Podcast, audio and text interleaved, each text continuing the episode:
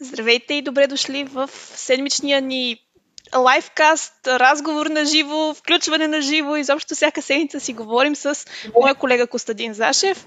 Аз съм Нина Добрева и днес ще обсъдим темата за това как да задържим желаното тегло, когато сме го постигнали. Това всъщност е въпрос, който ни бе зададен от един от вас и ние се взехме веднага с задачата да го разнищим още тази седмица.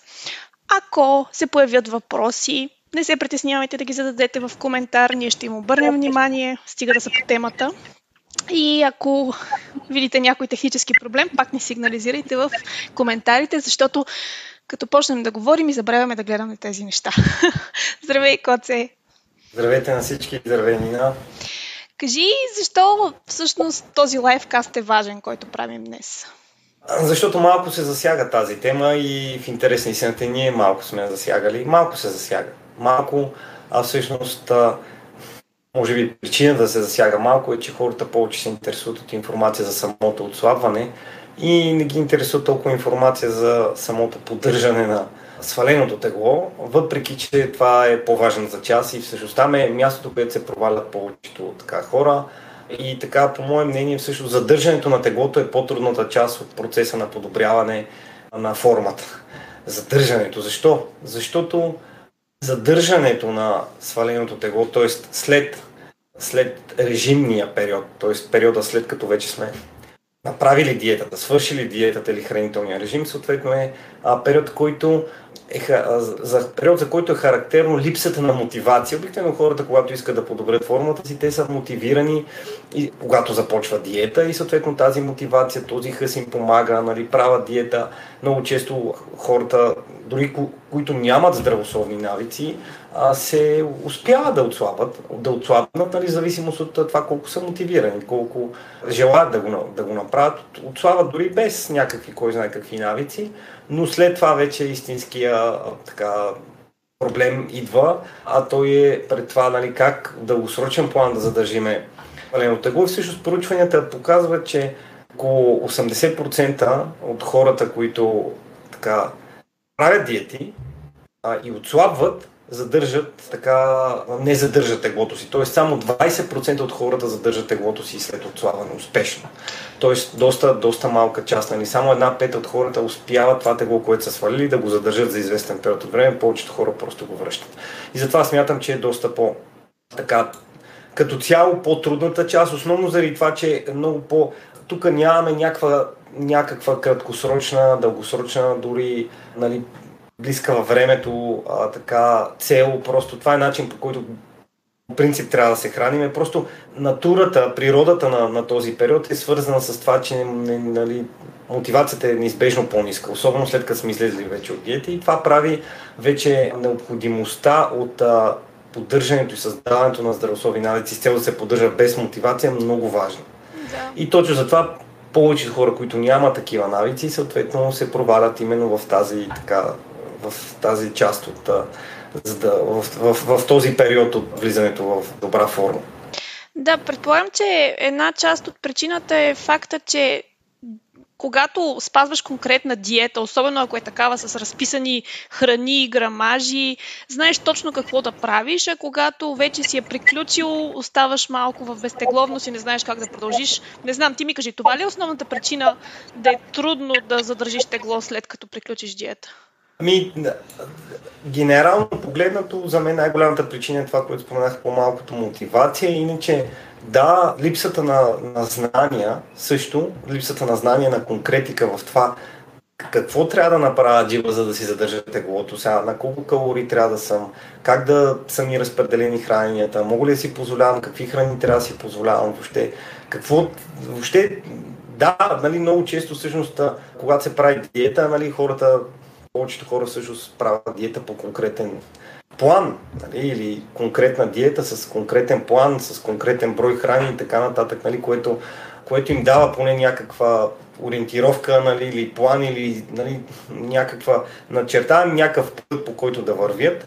А, въпреки, че и това си има негативите, ние сме говорили защо не правим рестриктивни диети но а, след, след, след свършването на диетата те вече не знаят какво да правят, не знаят дали, нали, не, не знаят какво да ядат, колко калории дадат, как да си ги поддържат. И много хора остават с убеждението, че всъщност след режимния период всъщност е период, в който трябва да, да, да се хранят по същия начин, както и по време на диета. Тоест много хора остават с убеждението, че начинът по който се хранят по време на диета трябва да остане за винаги, нали, за да си задържат теглото. Оттам също, също, си, също идва точно от тия липса на знание, идва много голям проблем, свързан с това, че всъщност няма как ние физически да останем на, на, на същите храни, на същите калории, защото те Въобще калорийни дефицит сам по себе си води до метаболитни адаптации, които а, се изразяват в негативни хормонални промени с времето и рано или късно те ще ни принудат просто да спреме, да нарушиме диетата, да увеличиме храната и съответно да, това ще доведе до качване на тегло и може да доведе до демотивация и, до, и така до,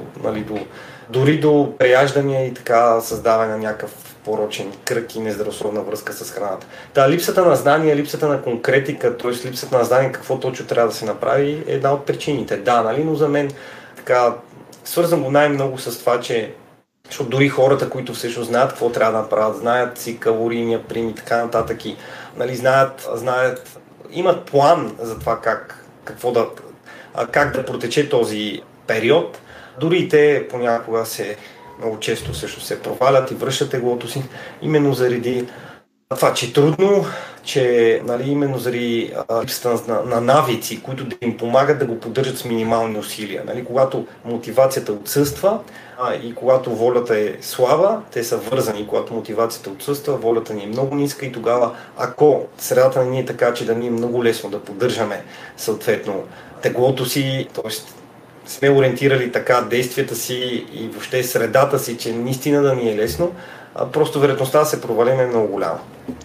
Влияе ли конкретната диета, която спазваме, на това дали можем да задържим теглото си? Нина, не те чух. Половината да. Влияе ли по някакъв начин диетата, която спазваме, на поддържането на теглото? Ми, абсолютно, абсолютно влияе. А, и това е едно от нещата, които всъщност е изменно свързано с след а, режимния успех, т.е. С, с успеха за поддържане на теглото. Основно диетата влияе по два начина, чрез тежеста и, т.е. големината на създадения дефицит и чрез продължителността. Обикновено колкото по-дълга и тежка е диетата, т.е. колкото по-продължителна е във времето и толкова, колкото по-голям дефицит индуцирал, т.е. по-малко сме се хранили, толкова по-малко вероятно е а, съответно след това да си задържим теглото заради това, че настъпилите хормонални адаптации съответно могат да ни накарат много бързо след това да, така, да си върнем загубено тегло чрез преяждане, чрез компенсаторни механизми, които ни карат съответно да, да ядеме повече. И много често точно този тип рестриктивни диети са причината хората да се провалят след това.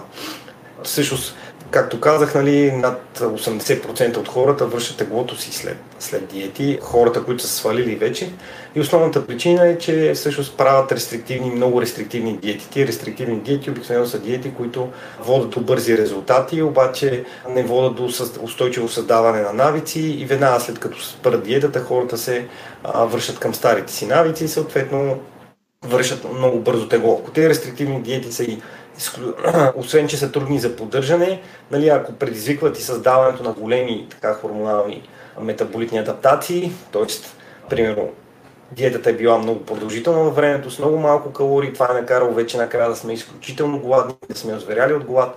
След това, след този период, съответно вероятността да почнем да преяждаме и то точно с храните, които най-много сме избягвали, сме рестриктвали, е много голяма. Съответно, а, това реципрочни са нещата. Колкото по-тежка и рестриктивна е диетата, толкова повече усилия ни трябва след това да си задържиме теглото. Тоест, толкова по-трудно става да си задържиме теглото и да се пребориме с тия хормонални а, негативни адаптации, които са се случили по време на тази диета. Точно за това всъщност тук пак едно от правилата е да, да правиме, да избягваме рестриктивните диети, да избягваме рестриктивни супер големи рестрикции, супер тежки диети, които водят до натрупване на големи негативни хормонални адаптации, а, нали, и и, или когато усетиме, че такива хормонални негативни адаптации всъщност се случват, съответно да спираме диетата, да правим по-често почивки, за да може да предотвратиме именно влизането в този порочен кръв, който просто няма може да устоиме на, а, няма може да, да, да, да устоиме на, на последствията, т.е. няма да може да, да се пребориме с, вече с компулсивното желание да преядеме в един момент, нали? просто защото ще сме изтощени. Има ли значение каква е продължителността на диетата? Има ли връзка това, т.е. с това дали успяваме да задържим теглото след това? Ми, да, както казах, диетата трябва да е продължителността. Двете най-важни неща, които водят до негативни последствия от една диета са продължителност и тежест. Тоест, и двете, ако са на лице, тогава най-лошия случай. Тоест, тежка диета означава голям дефицит, съответно с който, е поддържан за, който, който се поддържа за дълъг период от време. Нали. Двете най-големи условия. Затова обикновено, когато се правят големи дефицити, се препоръчва да са много кратки, да има чести захранване. Когато се правят по-низки дефицити, по-малки, доумерени, тогава може да си позволиме да издържаме за, за по-дълъг период от време.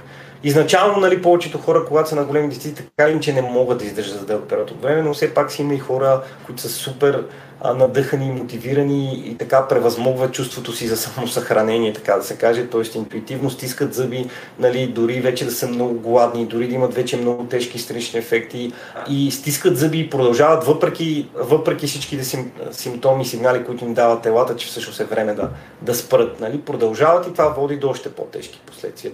Точно затова, то се отнася да продължителността на диетата, тя трябва да е а, в, в общия случай, нали, тук тук не мога да генерализираме за всички хора със сигурност, нали, но в общи случаи така се препоръчат диетите с продължителност не повече от 2-3 месеца.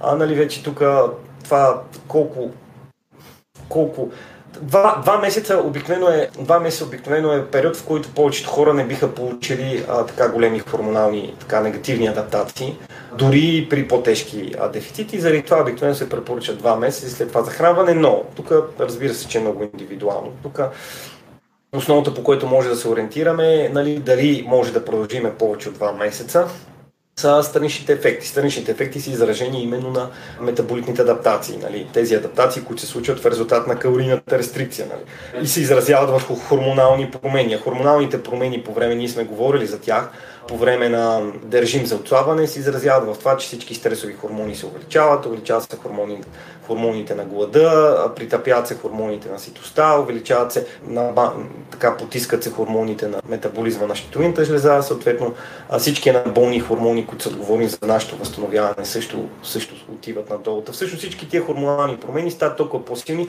колкото е дълъг и продължителен и тежък дефицит. И затова в момента, в който усетиме първите странични, по-осезаеми, така да се каже, странични ефекти, това автоматично е сигнал, че тези адаптации всъщност са започнали да се натрупват и вече са по-значителни и автоматично сигнал, че е време да спрем, време да си починем, за да може да, т.е. да излезем от диетата, за да може да ги компенсираме и евентуално, ако имаме още да сваля, за сваляне, да продължим с нови сили след това. Има ли някакви чести грешки, които правят хората при излизане от диета или изобщо нещо важно, което трябва да хората да знаят и да правят, когато приключват една диета? Ми, едно от най-честите грешки е това, че не знаят, точно липсата на знание, ти го спомена, липсата на знание. Липсата на знание, генерално липсата на знание какво означава излизане от диетата и как се прави и въобще какво се прави по време на излизане, какво се прави по, една, по, по време на един захранващ период. Нали, много а, често а, тия псевдодиетите, тия, които са опасните и много често водещи до бързи резултати, като например различни видове гладуване и така нататък, нали, така промотират много постепенно и бавно връщане в, в диетата с постепенно увеличаване на калорите. А, има ние ще говорим в друго видео за reverse diet. Нали, това си е начин на връщане в нали, поддържащи калории. В повечето случаи обаче, ние сме си говорили, че в повечето случаи това не е необходимо. Първо, първо, че не е необходимо. Второ, че повечето хора, именно заради липсата на, на знание, въобще не знаят а, а, така и не, не знаят и не им, не им бива обяснявано дори от хората, които им правят диети, къде е умишлено, къде заради незнание, дори от страна на хората, които правят диети, може би, а че всъщност задължително е след приключване на, на режима, за да поддържат теглото си, хората успешно нали, да си увеличат диетите, калорите на поддържащите. Хората, ние имаме мнозинството трениращи, с които аз съм работил през годините, са идвали с, с усещането, че едва ли не. В момента, в който започват диетите и започват да отслабват, те трябва да се придържат към този начин и обем и количество на хранене до живота. Иначе просто ще качват. И в момента, в който Тоест те започват да поддържат тази диета, докато не се натрупат такива, такива метаболитни и негативни адаптации. В момента, в който се натрупват, те почват лека по лека, подсъзнателно, а, така да, да нарушават диетата, да почват да ядат повече, защото телата им подсказват, нали, почват да са по-лениви, да са по-гладни. В резултат на което почва да, нали, да пада мотивацията, почват просто да, да си нарушават диетата и в един момент излизат от нея. Тоест увеличават автоматично калориите без да искат и започва да качва тегло. И това всъщност ги депресира. Казва им, а, хората започват да си мислят, абе аз нали, докато бях на диета, дето ми направи хикс нали, човека, диетолога, ето, нали, отслабах си, всичко беше наред. Ето в момента, в който се наруших, аз почвам да, да качам. Ето, вината е в мене. Нали? И съответно отиват пак за нова диета и то така става една затворена въртележка. Просто нереалистичните очаквания. Нереалистичните очаквания заради липсата на знание са една от основните причини. Друго, което всъщност трябва да не знаят хората, ни бива обяснявано, че дори когато се захранят, нали, както казах, не е необходимо захранването, не е необходимо в повечето случаи. Не е необходимо да става постепенно си говорим в друго видео кога може да се прилага reverse diet, нали, но в повечето случаи захранването да се случи веднага, т.е. веднага да се дигнат калориите на поддържащите, като тук много важно, което трябва да знаят хората и отново не им е обяснявано, че всъщност задължително с е това връщане на калориите на захранващите се връща едно, едно тегло, което обикновено се сваля в, първите, в първата седмица след започване на режим. То се сваля заради това, че когато започнем режим, ние намаляваме количеството на храната, най-често това се случва и с това намаляваме теглото си рязко. Както и заради намаленото количество на калории, всъщност ние свърляме някакво количество вода. Това количество тегло се връща веднага след като се захраним. Например, ако а, Например, ако аз сега мина на, съм на диета, примерно, на, с 1000 калории дефицит, в момента, в който в първия, втория ден, в който аз дигна калориите на поддържащи, т.е. увелича ги с 1000, аз веднага ще върна някакво количество тегло и това, и това е очаквано. Вече количеството, вече ако теглото ми продължава да скача в дните след това, а това ще означава, че най-вероятно съм в калорийни излишък, но първите 1, 2, 3 дни нали, теглото е нормално да скочи и обикновено скача с толкова, колкото, нали, с, с, колкото сме свалили в началото и това много тук зависи вече от количеството и големината на дефицита и от, от теглото на човека. Нали. Обикновено по-големите хора връщат повече тегло и при по-големите дефицити се връща по-голямо тегло. Та идеята е това хората да го очакват, да знаят, че ще върнат някакво тегло и това не, не трябва да е стресиращо а, за тях. И няма да ако те го очакват, защото много често, когато те се върнат на захранващи калории, на поддържащи калории, качвайки теглото, това много, изключително много ги стресира, защото а, а, изключително много ги стресира, защото те не го очакват и изведнъж захранват, изведнъж теглото рязко нагоре. Се пушава половина, едно, понякога и повече кила и си казват, леле, боже, нали, какво се случва? Ето аз наруших диетата и пак почвам да качвам бързо пак на диетата. Нали, и, пак се, и пак се продължава с диетата, ама вече те така или иначе се натрупали негативни метаболитни адаптации. Това е вече води до странични ефекти. А не след дълго пак а, интуитивно ще увеличат калориите, ако се натискат с зъби и ногти, така да продължават да, се, да са в дефицит и това ще доведе до проблеми. И това често води до проблеми.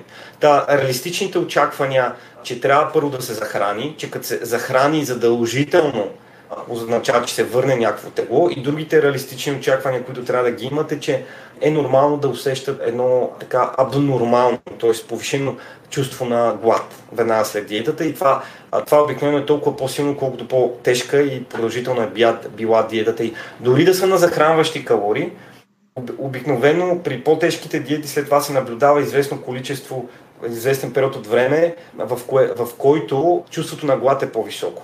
Причината е, че а, трябва, обикновено трябва да мине някакво време, за да се компенсират тия негативните хормонални адаптации, които се изразяват, както казах, в повишаване на гърлина хормон на глада, потискане на лептина и за да се компенсират отново, трябва да мине някакво време. Обикновено това време е равносилно на времето, на което сме били на дефицити и дори на захранващи калории, но е, точно за това първите седмици, месец, два, нали, могат да са много важни в това да си задържиме теглото, защото хората тогава могат една идея да са по-гладни от нормалното. Нали? И съответно, ако, ако не внимават и не си стоят в калорийната рамка, това може да доведе до връщане на теглото. До тук основно обсъдихме случая, в който приключваме диети. А ти спомена преди това, че се правят и почивки.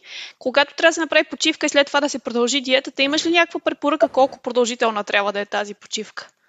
А, да, обикновено стандартно това, което се препоръча от специалистите, някъде една седмица на всеки консервативно 3 седмици дефицит. Една седмица захранване или а, около 10-12 дни, по-лесно се помни да го запомня така, 10 дни, 10 дни на един месец дефицит. Тоест, ако 30 дни съм бил на диета, 10 дни за хранването. Ако 3 месеца съм бил на диета, 30 дни за хранването. Тоест 3 месеца диета, един месец за хранване. Ако планирам, нали, т.е. ако планирам след това, т.е.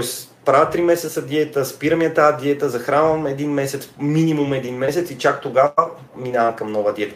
Ако всъщност направя за недостатъчен период на захранване, много вероятно следващата, диета, при следващата диета, заради това, че не съм компенсирал всички хормонални адаптации, съответно да получа странични ефекти много по-рано, да съм гладен много по-рано и съответно да не мога да издържа диетата и да, да, да почнем да нарушавам много по-рано. Затова е много важно е това правилният период на захранване и между другото, тук още една от грешките а, на хората е, че всъщност много често се страхува да не качват, когато от страх да не качват, когато захранват, съответно те не дигат калориите до истинските поддържащи. И това е, е тук затова казах, че не, не е необходимо с ревърс, много често го правят с ревърс дайет, започват да дигат малко, ма дигнат малко там, уж да си мислят, че са се захранили и съответно остават в някакъв, в някакъв лек дефицит и продължават да са в лек дефицит много дълго време. И това също, макар и по-лек дефицит, поставяме в лек дефицит, макар и по-лек, нали, това пак и хормоналните негативните адаптации ще продължават да се случват с времето. Затова е изключително важно, ма изключително важно, калориите да са на поддържащи, защото ако не са поддържащи и са в лек дефицит, времето, което ни трябва да се, за, за да компенсираме всички негативни метаболитни адаптации, ще се, ще се, ще се увеличи. Да. И това може да е проблем пред а, дългосрочното поддържане теглото или още следващия път, когато искаме да направим диета, няма да може да направим. Нали. И с времето ще, ще почне се почне ще ни се яде, все по-да сме гладни, все по-лениви, това ще ни накара евентуално да почнем да прияждаме нали, и, и да качваме тегло, нали, после ще се чудиме къде сме сбъркали. Нали. Затова е изключително важно е да, да сме истински захранващи калории. И много често хората, които захранват, правят още една грешка, те увеличават и физическата си активност, дигат калориите, но увеличават още повече физическата си активност, цел да компенсират, да не качват, нали, което пък отново създава някакъв дефицит защото увеличават си мейнтенанса, дигат там захранващите калории на старите, а увеличават си, а си увеличават физическата активност и оттам калориите за поддръжка и де факто отново остават в някакъв калориен дефицит. И затова е много, много важно да, много е важно да, да калориите наистина са захранващи, което автоматично се проводим с връщане на някакво тегло и разбира се, това не означава, че да се отпускат и да ядат колкото искат, нали? Защото много често го има и това, хората да. си казват, дай да сега почивам малко, мога да си позволя да кача едно, две, три килца, защото после пак ще мина на диета и това е едно с две острията. Нали? В момента, в който е така си отпуснат и си кажат, аз пак съм на диета, затова сега ще си позволя да си кача, да си хапна малко повече. Нали, много често пъти това е, това е с много негативни отражения, защото а, се по- качва повече, отколкото си мисли, че се качва, след това се връщат в изходно положение, нали, започват да прияжат. Нали. Въобще става една омагиосана въртележка. Много е важно в момента, в който сме задържали, сме спряли да направим всичко възможно, нали, да не качваме нали, излишно тегло, независимо от това дали ще правим диета или не, да не се успокояваме с това, че ще правим диета. Защото в момента, в който се натрупва някакво, всеки следващ път, който правим диета, все по-трудно и все по-малко мотивирани. И, сме, и заради това е много важно да задържаме всяка цена свалено тегло, да не се успокояваме с това, че ще правим диета след това. Всъщност, да се фокусираме сега и върху стратегиите, как дългосрочно можем да, да задържим теглото си, първо, може би да те попитам, има ли някакви изследвания, наблюдения, научни, които показват кои са най-добрите стратегии за това? Ами, изследвания има, а, дългосрочни, всъщност така, качествени, качествени, качествени изследвания а, така е много трудно да има дългосрочен план, защото са скъпи и изисква много проследяване, така за хората да се проследяват за дълъг период от време, но и поручвания има, има такива кейс репорти, такива обсервационни изследвания, които наблюдават навиците на хората. А, и за, за щастие нали, може да се получим от тях. Нали, когато стане въпрос за, за задържане на тегло, тук на първо място нали, е важно да видим какви са успешните практики и хората, които са свалили и успешно поддържат теглото си, какво правят. И за щастие има една организация, един център, така да се каже, нарича се също регистър, една организация, а на, нарича се Национален регистр по контрол на теглото на САЩ. Това е една организация, която е създадена преди 20, близо 30 години, 94-та година, създадено от психиатъри и от педиатъри. От тогава до сега тя извършва едно от най-голямото изследване и документиране на успешно поддържане на свалени кила в дългосрочен план в регистр... нали, на... от регистрираните в нея членове. Та същия този регистр, тази организация, в нея членуват повече от 10 000 индивида, които са свалили значително количество тегло и са, и са го задържали. Документирането на прогреси им се случва чрез детални въпросници, чиято цел е изследване точно на на, на поведението им, на психологическите и поведенческите характеристики, както и на стратегиите, които са използвали за поддържане на свалените килата. Всъщност, средно, средно сваленото тегло за, на всички участници, на всички тези 10 000 човека, регистрирани и проследени за този период хора, е около 30 кг, като при различните хора това е варирало между 14 и между 136 свалени килограма. Това е хора, това е помрачително голямо тегло, нали, 30 кг средно е адски много. Повечето хора се борят през живота си, свалят някакви 2, 3, 4, 5 кг, а тези хора свалили между 14 и 136, средно 30 кг. Много сериозни цифри са това. Всъщност, отново говоря 30 кг средно за всички, за всеки един от тези 10 000 участници нали, 30 кг средно. Определено има какво да научим от тия хора. Определено. Да, продължителността от време, през което регистрираните, регистрираните са задържали това свалено тегло, също е много важно, е някъде между 1 и 66 години или средно 5, 5 години и половина. Това също, това също е много сериозно постижение. Нали, 30 свалени килограма средно за 10 за всеки човек от 10 000 участници, задържани в продължение на 5,5 години. А освен за навиците им, има ли данни за това как всъщност са успели да свалят това тегло тези хора? Да, а значи те са отслабнали, всъщност, така, ние сме си го говорили, е много логично. Всъщност това, което е изненадващото, за повечето хора би било изненадващо, е, че, че не, е имало, не, е имало, не е имало никаква тайна в отслабването. Всъщност половината от участниците, малко повече от половината, 55% са отслабнали с помощта на някаква програма, другата половина, около 45% са се справили без да следват каквато и да е точна програма. Ние, ние, ние сме разказвали за нашите така, клиенти, че всъщност ги учиме без да следват точно определена диета или, или така да се каже, нали, а по-скоро структура, да си набавят, да си стоят в калорийната рамка, си набавят достатъчно от най-важния нутриент и оттам натам нали, вече нямат, нямат задължения, нямат а, точно определена програма. А иначе на въпрос какво точно са направили за да отслабнат, 98% от всички анкетирани всъщност са докладвали, че са променили примат си на храна. Нали, логично, смисъл редуцира, по някакъв начин са направили промени в храната. Нали. А пък 98% са направили в храната и 94% от всичките отново хора са увеличили физическата си активност, като най- най-споменаваното упражнение е било ходенето. Тоест, няма отново нищо чудно тук, нали? Питаме хората, те, огромното мнозинство от тях са казали, на, променихме си храната и, запо, и, и започнахме да правим повече упражнения, нали? Общо взето, няма, в, няма тайна в това, нали, няма тайна и в това, че най-лесният начин за увеличаване на физическата активност е ходенето. Нали? Повечето от тях са увеличили ходенето. И това е упражнение, което всъщност нали, не изисква нито специални умения, нито зала, нито подготовка и може да се прави от всеки и, и съответно да им е помогнал. Иначе ако задълбаем повече и видим какви точно, били, какви точно са били тези промени, за които са казали, ще видим, че повечето така регистриралите са заявили, че това всъщност, което им е помогнало генерално, е, че са следвали нискокалорийна диета. Нали, отново, нали, тая промяна, за да отслабнеш, е свързана с намаляване на калориите. Основно на, намалили са калориите, основно от мазнини, от въглехидрати, забележете, и са продължили а, да поддържат по-високи нива на физическа активност. Отново много логично. Нали. Старали са се да приемат по-малко калории, основно ограничайки мазнините и са, и са се старали да се движат и да се упражняват редовно. А от гледна точка на навиците, които са създали за задържане на теглото, какво можем да, така, интересно да ни разкажеш? Ами, значи като цяло е, има много голямо така разнообразие в начините, които са регистрирали членовете, така, за да задържат толкова дълго теглото си а като 78% от тях са декларирали, че са закусвали, че това им е помагало да си следват режима на закуската.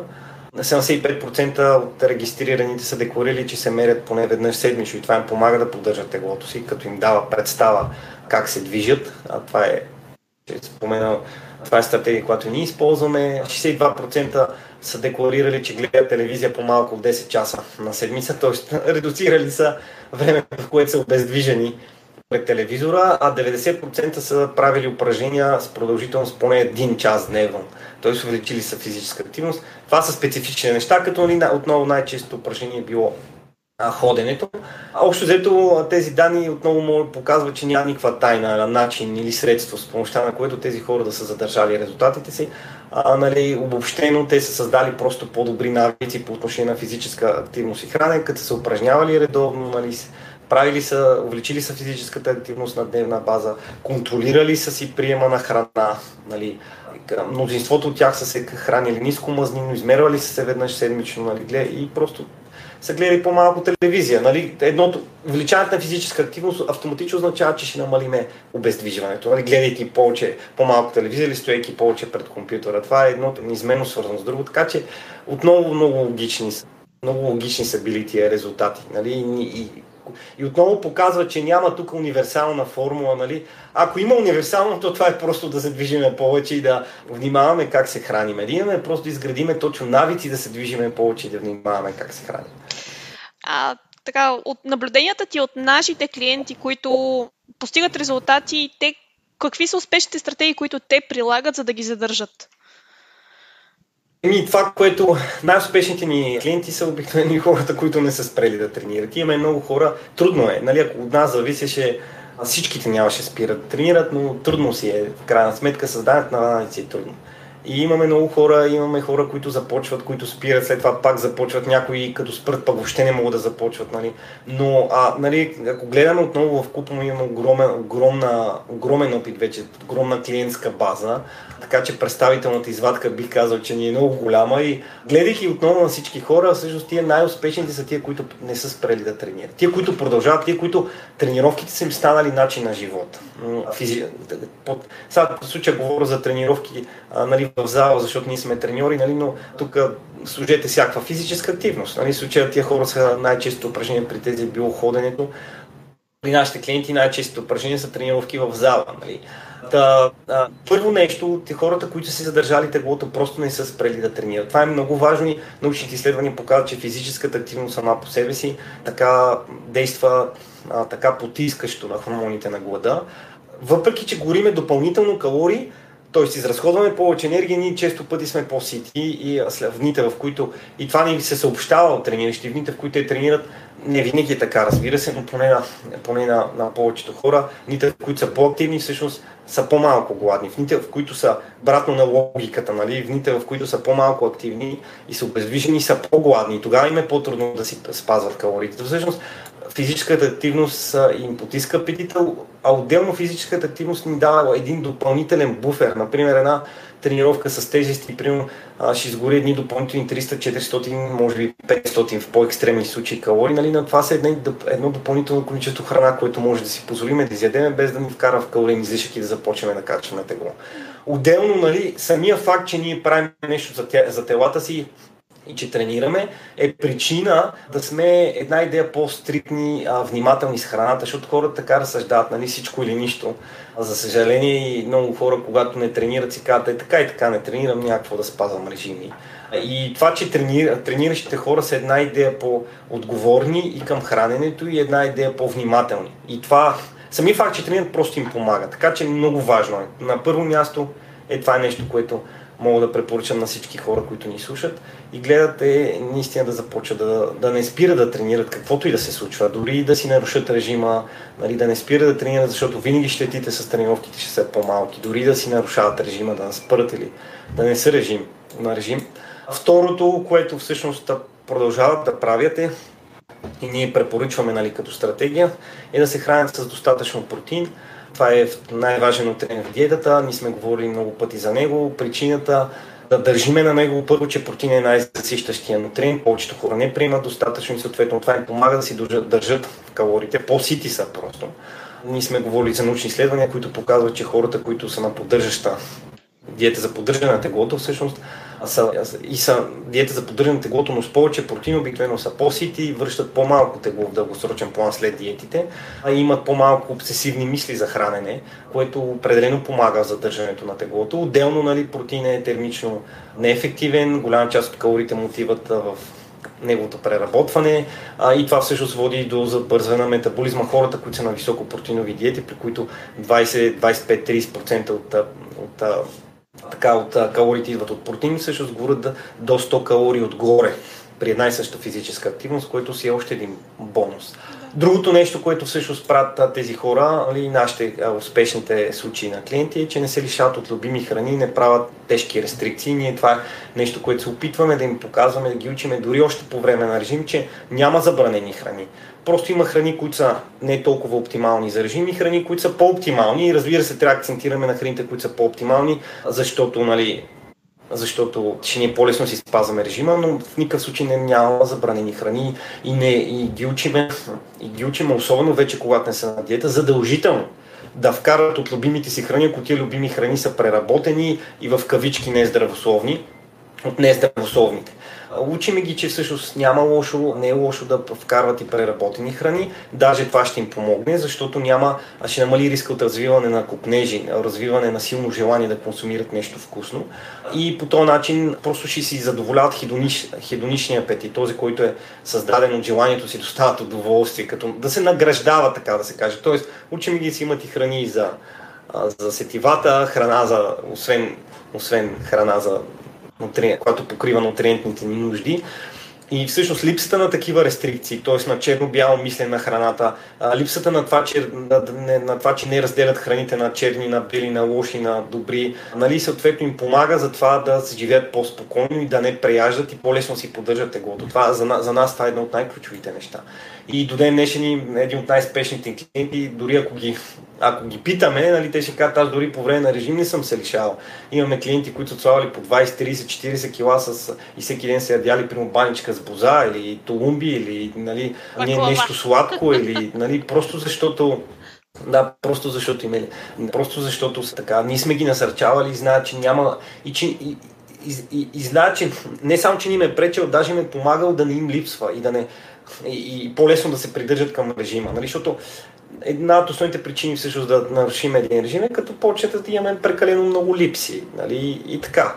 Та, това е и третата стратегия и ако има нещо важно друго, което мога да спомена, което правят нашите трениращи, е а съответно, защото и те са хора, като всички, а, нали, се, и както и професионалните спортисти, той си на тях им се. А, сега, нали, някои ще кажат, нали, ми те са много стрикни, аз не мога да тренирам три пъти в седмицата, а, или 4 или 5 и не мога да съм толкова стрикна с храната и си правя протеин. Ами не, не е нужно. Нали? Той нашите трениращи не са 100% от времето и ние не сме и треньорите. А това, което правят е, много често ми се получава да пропускат. Нали? Даже ние сме казвали много често, че дългосрочен план, ако погледнем, имаме трениращи, които тренират при нас години наред. Нали? 10-11 години при някой от нас. И ако погледнем дългосрочен план, даже средната частота на тренировки при нашите тренировки е по-скоро два пъти седмицата, не три пъти, нали? И което е показателно за това, че много често просто и най-постоянните хора изпускат и не са 100% редовни в залата, нали? Но, но правилното, правилото е, че когато изпуснат, много често всъщност това, това което им помогнало, че те компенсират веднага, когато има пропуск. И това, за това сме говорили в един лайфкаст за създаване на навици, така че хората могат да го да си го припомнят, ако се интересуват. Правилото за създаване и поддържане на навици никога не пропуска и два пъти. Тоест, ако изпуснеш тренировка, прави всичко възможно да не пропускаш втората, т.е. следващата, да не станат две изпуснати в последователност.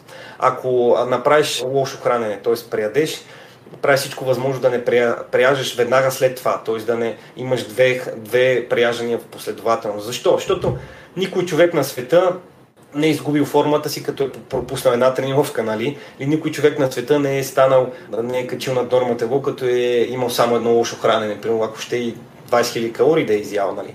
Обикновено систем, системността е това, което води до резултатите. Нали. Натрупването на лоши дни без тренировки, натрупването на лоши дни без хранене, с, с прияждане.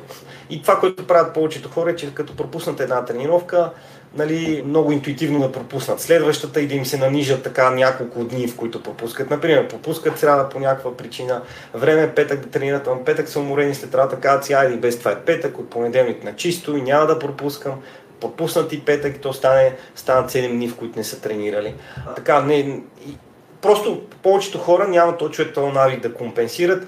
Ако предадат веднъж, нали, обикновено пряжат целия ден или се събират 2-3 дни и много време минава преди да излезат от този порочен кръг, не компенсират още на следващото хранене. Та успешните ни хора, успешните ни клиенти, които успешно си задържат теглото, са успяли, нали, успяли да създадат точно този навик. Ние с всички се опитваме това да го направим. Просто, но просто тия хора, които наистина са успешни, са хората, които са успяли да го създадат като навик. Нали? Има и на хора, които разбира се, че е трудно, не е лесно, нали? но ако беше лесно, нямаше да има хора, които да не тренират и да, нали, да, да не са в добра форма, нали? но усилията в създаването на, на, на, на, на този навик, да не пропускаме никога да не пропускаме два пъти и веднага да се връщаме към начин си на живот, колкото се може по-бързо, така че да компенсираме щетите е ключово в това да, ключовото правило в това да поддържаме добра форма и това го правят всички професионални спортисти. Те са хора и те си нарушават режимите, и те а, ядат и сладко, и пият алкохол и така нататък. Но в момента, в който те го направят, на другия ден са в зала. Те отново са си в режимите, отново си в калорите, отново са си в тренировките и така щетите, така щетите се компенсират много бързо, така да се каже. И не само, че ни пречи им помага, защото от време на време така разтоварват, правят нещо разнообразно, доставят си удоволствие, нали? но, но, е, но, но, но, понеже не е системно, не се събират много такива дни без тренировки, с прияжния, без храния, съответно не се, не се получават някакви щети, които да, нали, които да ги извадат от строя и съответно да им нарушат формата и здравето. Така че това е, това е нещо, което бих казал, че много помага на нашите хора, които са задържали, задържат формата си успешно. Това, освен тези изброените стратегии, някакви други препоръки, които би дал за такива стратегии за поддържане на теглото, има ли?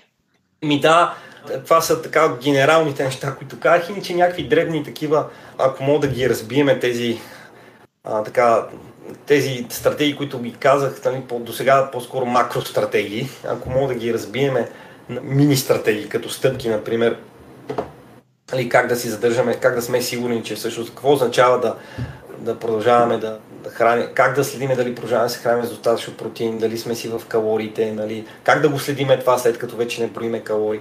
Ми, тук една от техниките, стратегиите е просто да следиме промяната на теглото в дългосрочен план. И това са правили едно от тия успешните хора от Националния регистр по контрол на теглото. Те всъщност както казах, близо 80% от тях са мерили теглото си поне веднъж седмично и ние това препоръчаме. Хората, които още нямат усещането за това, имат хора, които много добре се усещат и в момента, в който леко задържат вода или качат малко тегло, се усещат, но повечето хора няма такова развито чувство и много лесно могат, може да мине някакво време, в което не се измерват, в което хронично преяжат без да се усещат и съответно се качат след седмица-две на кантара вече с 2-3 кила отгоре. И тия 2-3 кила да не ги ловат и по дрехите, ако носят широки дрехи. Затова следението на промяната на теглото е нещо, което препоръчваме. Това става с едно периодично измерване. Не е необходимо да е всеки ден, но веднъж, два-три пъти на седмична база е нещо, което помага, защото дава една представа на къде се движи теглото ни. Защото ние може да не, ако сме в хроничен лек калорин излишък, може да не усещаме бреме тези, за да не усещаме, че пряждаме, нали, но килцата да почва да се трупат. И ако теглото продължава нагоре, това ще ни се качва нагоре, това автоматично ще ни е сигнал и ние ще на червена лампа и ние ще се опитаме да редуцираме. Че ние е сигнал, че ядеме повече, отколкото имаме нужда. И намаляваме. Така че много е важно това. Периодично следение на теглото, не е задължително да е всеки ден, може и веднъж седмицата, нали, просто веднъж седмицата по-малко, вероятно да хване негативни тенденции, но все пак е по-добре от нищо.